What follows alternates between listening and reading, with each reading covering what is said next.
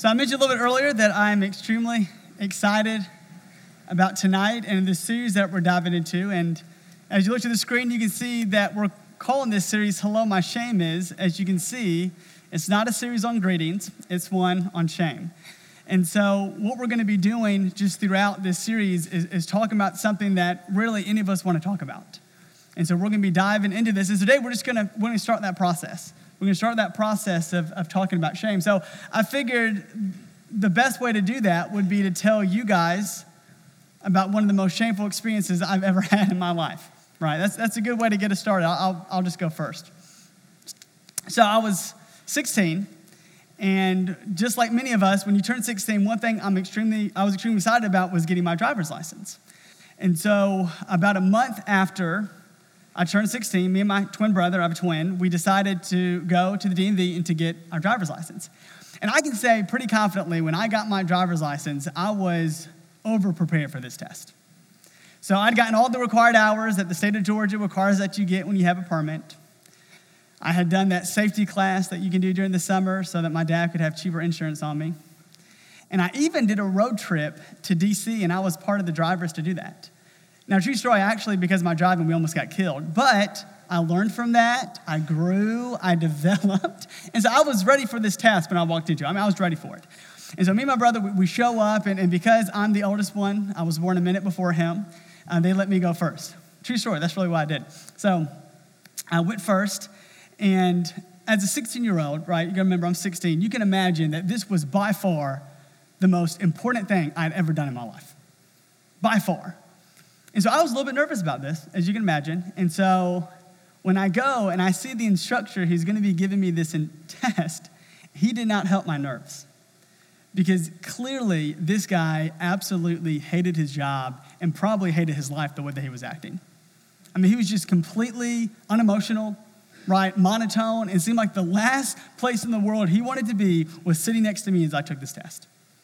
And so I walk into this test, I'm a little bit nervous. We start the parking lot portion where you do like the parallel parking and you back up into a spot. And I was doing good. Right? I was a little bit nervous, a couple bumps, but I was doing good. I passed that part and it was time for us to go on the road. And so I pull up to this three way stop. There's a stop here, stop here, and a stop there. And we're about to turn left and go to eventually hit the main road. And as I'm sitting there at this three way stop in this course, something absolutely horrible happens. Because as I'm sitting there, I can't remember which lane I turn into when I make a left turn. And so, I mean, my mind just goes blank. For, for the life of me, I don't know which one I'm doing. Now, when you're out on the road, you have a nice little cheat with you because there's a big white line that tells you which one not to turn into. Well, this course didn't have that. And so I'm sitting there, and obviously I can't just stall, right? This guy's waiting for me to turn. And so I do something, and I'm notoriously known for making bad decisions when I have to think quickly on the spot. And that's exactly what I did. Because I go to make this turn, and I turn into the wrong lane. And when I do this, I hear the three words that nobody ever wants to hear when they're taking a driver's test stop the car and in the most unemotional and monotone voice I've ever heard in my life, this guy tells me that when you turn into the wrong lane, that's an automatic failure. And he opens the door, steps out of the car, and walks to the DMV. and, and so there I was, sitting alone in my car with the front, with the passenger door wide open, trying to put together what I just did. I mean, it was absolutely the most devastating moment that I'd had at that point in my life. I mean, I'm literally sitting there and I cannot believe how stupid I am. Right? I cannot believe why I made such a dumb mistake. Right? I'm sitting there and everybody saw this door open, this guy walk away, and they all know what just happened. What makes this story even more shameful is that you remember my brother still hasn't taken his test yet. And so he lucked out because that instructor that I had, I was the last life that he ruined that day because he was off his shift, which I guess is why he was so quick to go into the DMV. And so my brother gets this nice old lady who comes up, and so like a grandson hanging out with his grandmother, going on a joyride. They like take this test together. They come back, and she's like, "Oh, honey, that was so good. You get a 97. There you go. Enjoy the rest of your life." And so he dominates this test. And so I, as I was literally sitting in the grass in the DMV area, banging on the ground. I promise you that's what I did. I banged on the ground, completely humiliated as everybody stared at me. What made a bad situation even worse was the fact that somebody with the same type of driving experience as I had passed a test that I couldn't. And my brother went to the same safety course that I went to, right? He got all the required hours the way that I got mine. And he even went on that DC road trip with us. But he was the one that left the DMV that day with his, with his driver's license as I was stuck humiliatingly driving home with my parents. And so, what makes this story so good to talk about tonight, this horrible, shameful story that, that I share with you guys, is because it does such a good job of helping us understand a good definition of shame that we're going to be working with in this series. Because see how what I went through connects with this definition, right? Here's the definition. We're going to put on the screen. This definition of shame is that shame is focusing on the gap between who you are and who you should be. That's what shame is. It's when we focus on this gap between who we are and who we should be. Because that was me at the DMV, right? Because I should have left that DMV with my driver's license, right? That's who I should have been. But instead, who I actually was was somebody who walked away who just miserably failed a test. And my brother, getting the score that he did, right, and passing this test, just highlighted this gap in my life. It just highlighted it. It put the focus on who I should be and who I wasn't, right? So that's why this experience was so shameful. Because it focused on this gap between who I was and who I should have been.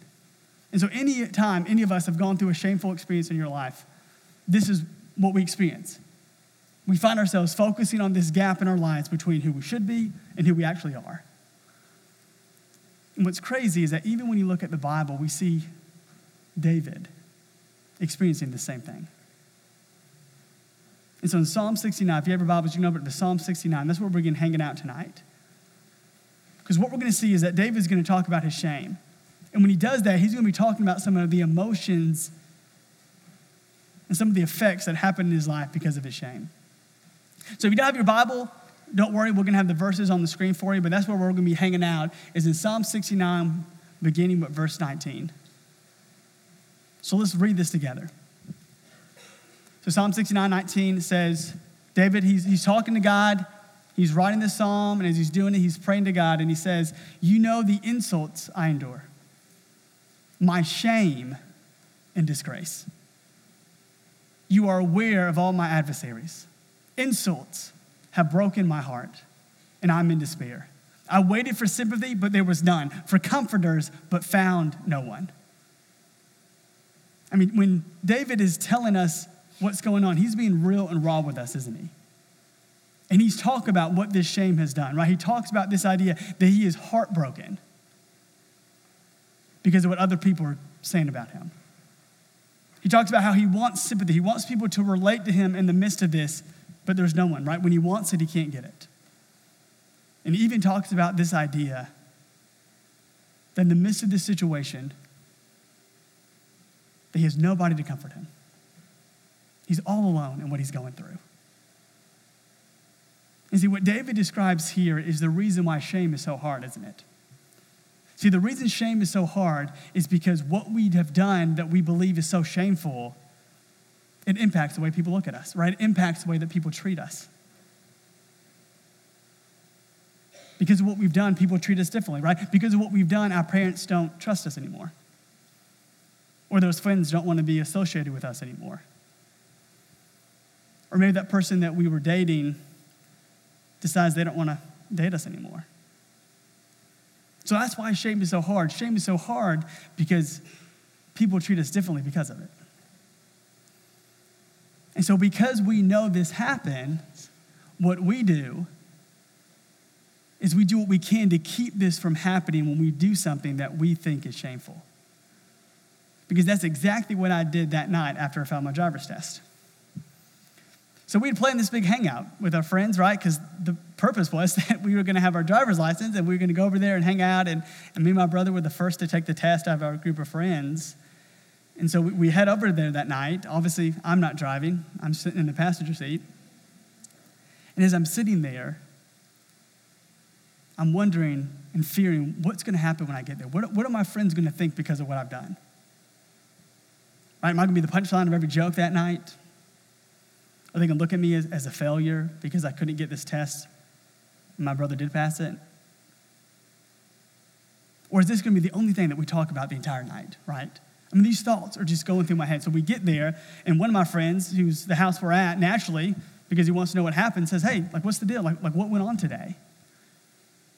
And I was so quick to shrug the question off by talking about some excuse for why I did it or softening it up as if it was a mistake or making some kind of joke about myself, right? And the reason I did that is because I wanted to hide it. Right? I didn't want him to really know all the details of that story. I didn't want him to really know the way that I felt that when I got home, I screamed in my pillow at the top of my lungs. Right? I didn't want him to know all that. And so my silence was my way of hiding it. And so, what we do, that's the strategy that we often do when we find ourselves in these situations, is we try to hide. We try to hide our shame. We don't talk about it. Or we act like it's not a big deal. Or we just pretend like it's not there. What's crazy is that the strategy that I used is the same strategy that we see Adam and Eve using the first time that shame was ever felt in this world. Because in that story, when Adam and Eve choose to eat the fruit, and they realize what they've done, it tells us they were naked, right? They had to clothe themselves. And the reason it says that is because as soon as they eat this fruit, the shame just consumes their life.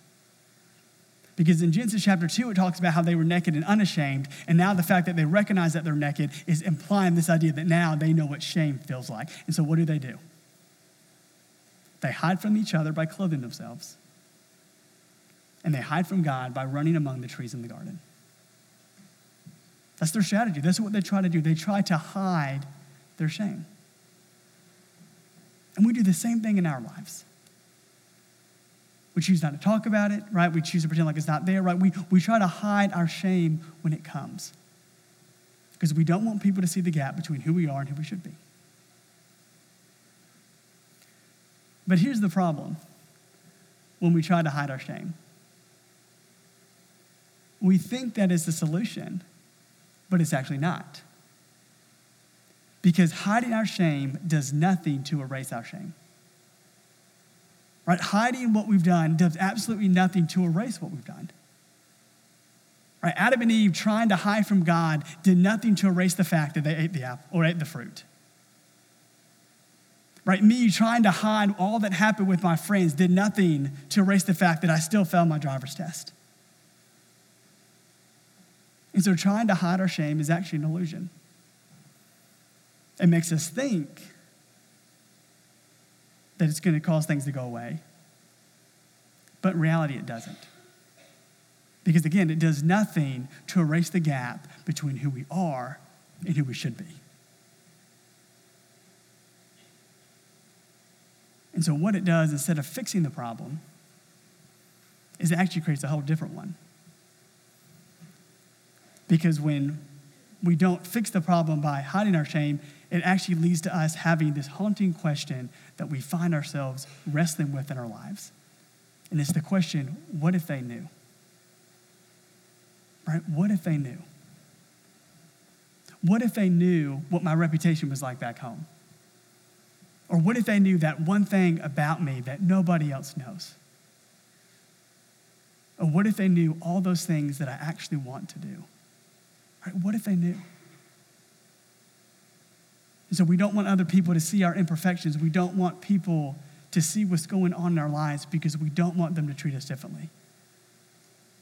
And so we ask that question because we fear what will happen if people realize the gap in our life is as big as we realize it is.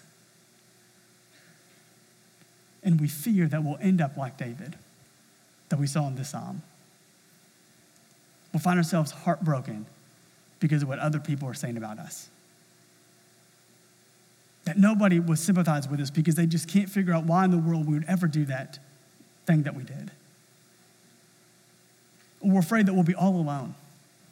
We're in this scarlet letter because of what we've done, showing everybody who sees us that we aren't who we should be. So that's our problem. That's the problem that we're wrestling with. And so the natural question becomes what do we do? Right, what do we do about that? If we can't erase the shame in our life by hiding it, if we can't undo what's already been done, then what do we do? And guys, that's why I am so excited about this series, because that's what we're going to talk about. For the next four weeks after this week, that's what we're going to discuss is what do we do with the things that we've been done when we can't erase it and hiding it doesn't solve the problem, what do we do? And so tonight, we're just going to start this conversation. We're just going to take the first step in answering this question. And as David in this psalm helped us to see what the problem was, we're going to continue to look at the psalm a little bit further on, and he's going to help us figure out what the solution is as well. And so jump down with me a little bit farther in this psalm. We're going to begin reading together in verse 29. So remember, this is the same situation. The situation that David is in has not changed. This is the same psalm. He's still talking to God, he's still praying. So everything that's happening in his life is the same. But notice how different his attitude is when you jump down to verse 29. Because this is what it says. But as for me, poor and in pain, let your salvation protect me, God. I will praise God's name with song. I will exalt him with thanksgiving. That will please the Lord more than an ox, more than bull with horns and hooves. What he's saying is more than a sacrifice. Me worshiping God is going to please God more than it would be if I gave him a sacrifice. And then he continues on in verse 32. So he continues on in verse 32. It says, The humble will see and rejoice. You who seek God, take heart, for the Lord listens to the needy and does not despise his own who are prisoners. And so, this, I mean, we can't look past the significance of what's happening here. Because although David is in the same situation that he was in earlier, he has a completely different attitude. Because he's not trying to hide from God the way that Adam and Eve hid from God. Instead, even in the midst of his shame, he is choosing to worship God. In the midst of his shame, he is choosing to sing to God, to thank God, and to even encourage people who seek after God to take heart because God is the one who listens to the needy. And when his own are prisoners, he doesn't despise them. And so, although David is in the same position, we see that he is acting a lot differently. And it's because, although he's in the same position, he has a different perspective. Although he's in the same position that he was just a few verses earlier, he now has a different perspective. And what he's doing here is he's not focusing on himself. He's not focusing on the way that people treated him because of what he's done. Instead, he is choosing to focus on God. He isn't focusing on how big the gap is in his life. Instead, he's focusing on how big his God is.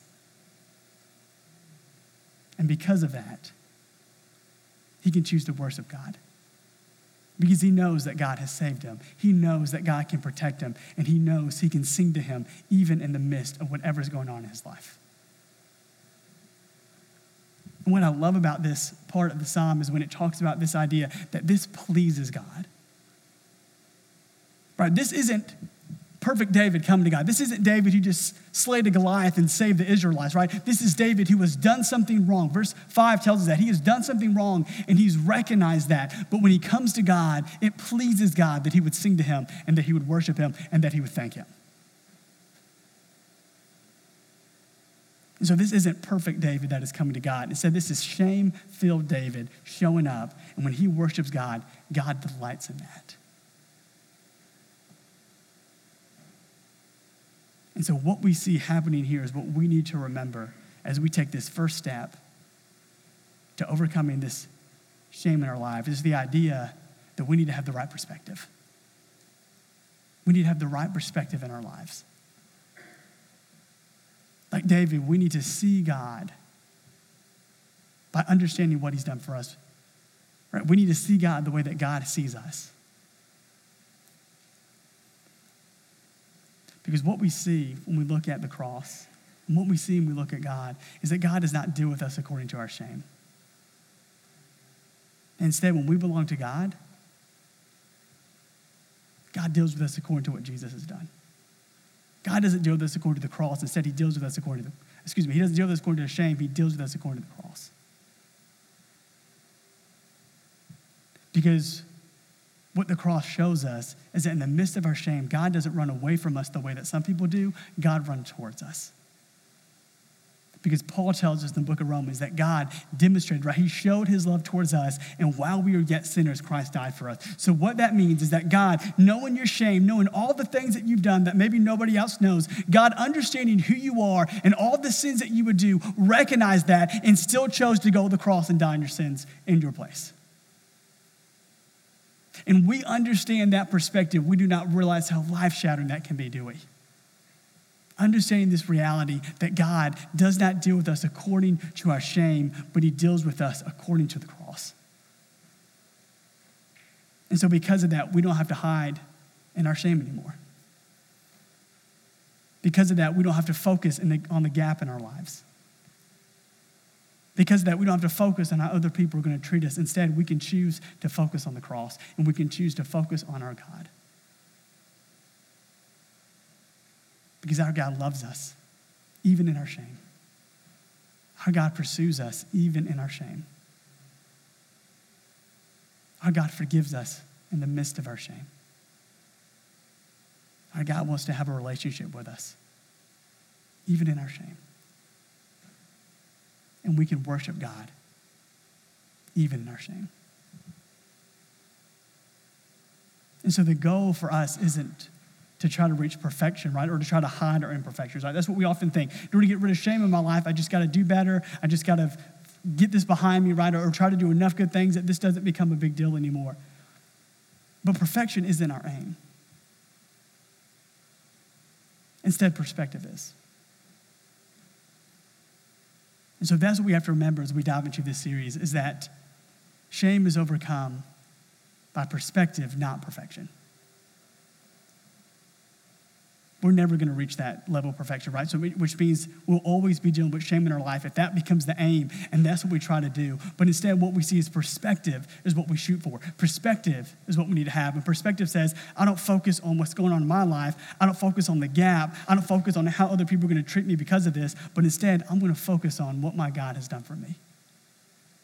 And I'm going to focus on how great He is and that he demonstrated his love for me. And while I was still a sinner, he died on the cross in my place and then rose from the dead so I could experience his love and his grace and his forgiveness in my life.